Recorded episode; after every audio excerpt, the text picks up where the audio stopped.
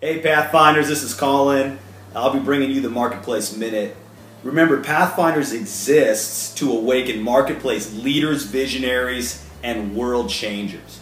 One of the attributes of marketplace leaders is diligence. Diligence is a simple equation. It combines discipline with excellence. King Solomon said it's the diligent that will prosper. I wanted to give you today three simple ways to improve your diligence quotient. The first one, don't love sleep.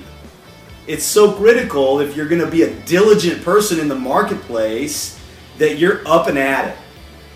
The second principle is don't waste time.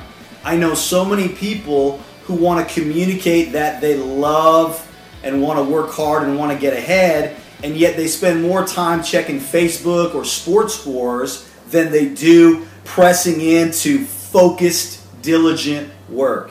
The third thing that we need to improve our diligence quotient is our perspective on work.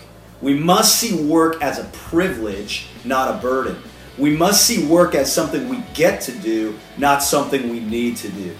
You follow those three simple steps and you'll see your diligent quotient rise.